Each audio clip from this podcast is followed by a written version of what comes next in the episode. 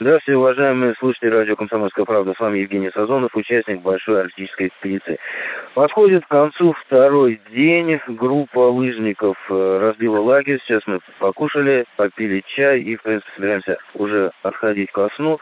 День сегодня достаточно спокойный, погода хорошая, солнце светит словно на юге, но только одна проблема – температура до минус 25 и весьма, весьма холодно. День прошел без каких-либо проблем, правда, ночью было происшествие.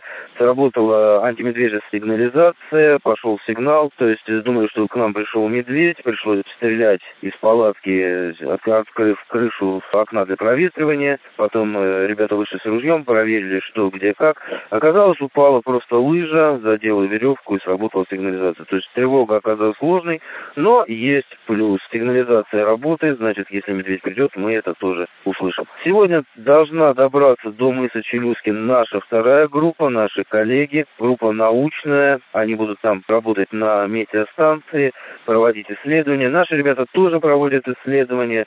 В общем, все мы занимаемся наукой. Через неделю где-то мы должны встретиться на мысе Челюскин. Я думаю, что это будет очень и очень теплая встреча. А на сегодня все. С вами был Евгений Сазонов, специально для радио «Комсомольская правда». Всего доброго.